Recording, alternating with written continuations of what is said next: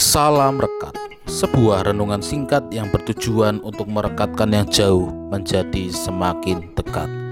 Rekat hari Selasa 9 Februari 2021 Diberi judul Transformasi Konflik. Rekat hari ini dilandasi firman Tuhan dari kisah para rasul pasal 15 ayat 36 sampai 41 Kita akan membaca ayat 39 dan 40a Hal itu menimbulkan perselisihan yang tajam, sehingga mereka berpisah, dan Barnabas membawa Markus juga sertanya berlayar ke Siprus. Tetapi Paulus memilih Silas. Demikianlah firman Tuhan. Berbahagialah setiap orang yang mendengarkan firman Tuhan dan yang memeliharanya. Haleluya! Di dalam kehidupan bersama, pasti konflik atau perselisihan pernah kita alami. Entah itu di dalam kehidupan berkeluarga, atau di lingkungan bermasyarakat, atau bahkan di dalam kehidupan pelayanan kita di dalam gereja.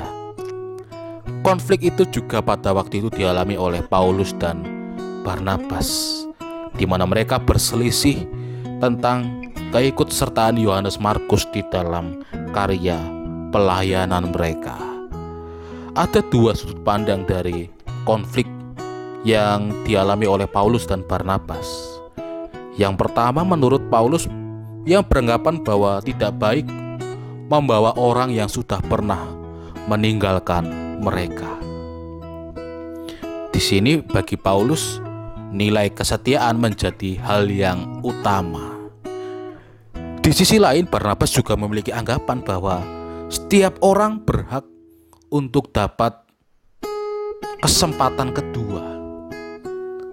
Dan bagi Barnabas, ia beranggapan bahwa setiap orang berpotensi untuk dapat berubah dan bertobat.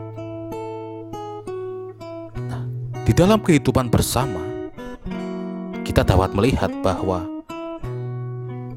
konflik dan perselisihan merupakan hal yang biasa dan tidak dapat kita hindari di dalam kehidupan bersama. Lalu pertanyaannya adalah bagaimana saat ini kita memperlakukan perselisihan dan konflik itu.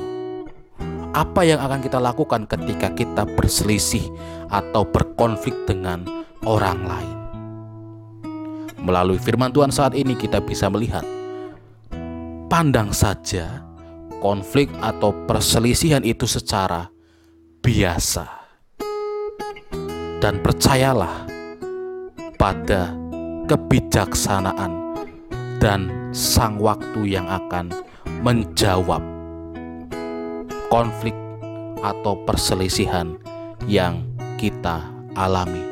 Artinya, saudara yang terkasih di dalam Tuhan, Jangan habiskan waktu saat ini hanya untuk berselisih, hanya untuk berkonflik. Janganlah buang-buang waktu untuk meratapi perpisahan. Hidup itu seperti air yang terus mengalir.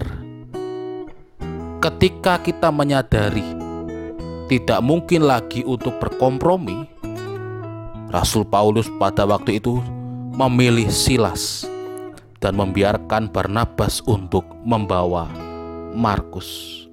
Meskipun mereka memiliki perbedaan sudut pandang dan perbedaan pilihan dalam mengikut sertakan orang di dalam karya pelayanan, bukankah mereka tetap bersatu di dalam satu visi bersama, yaitu memberitakan Injil memberitakan kabar sukacita dari Tuhan.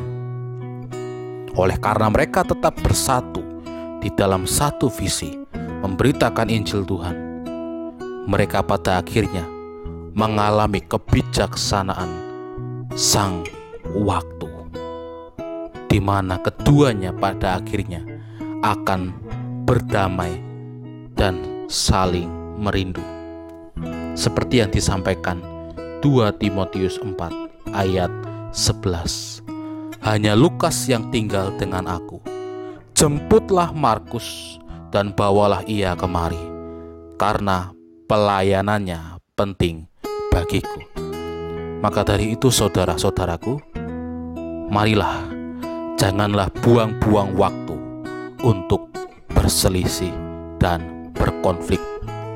Tetaplah memberitakan Injil Tuhan.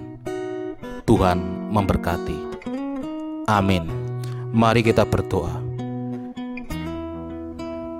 Tuhan, bantu kami dan berilah kami hati yang bijaksana di dalam menghadapi berbagai macam perbedaan dan perselisihan di dalam kehidupan bersama kami. Amin.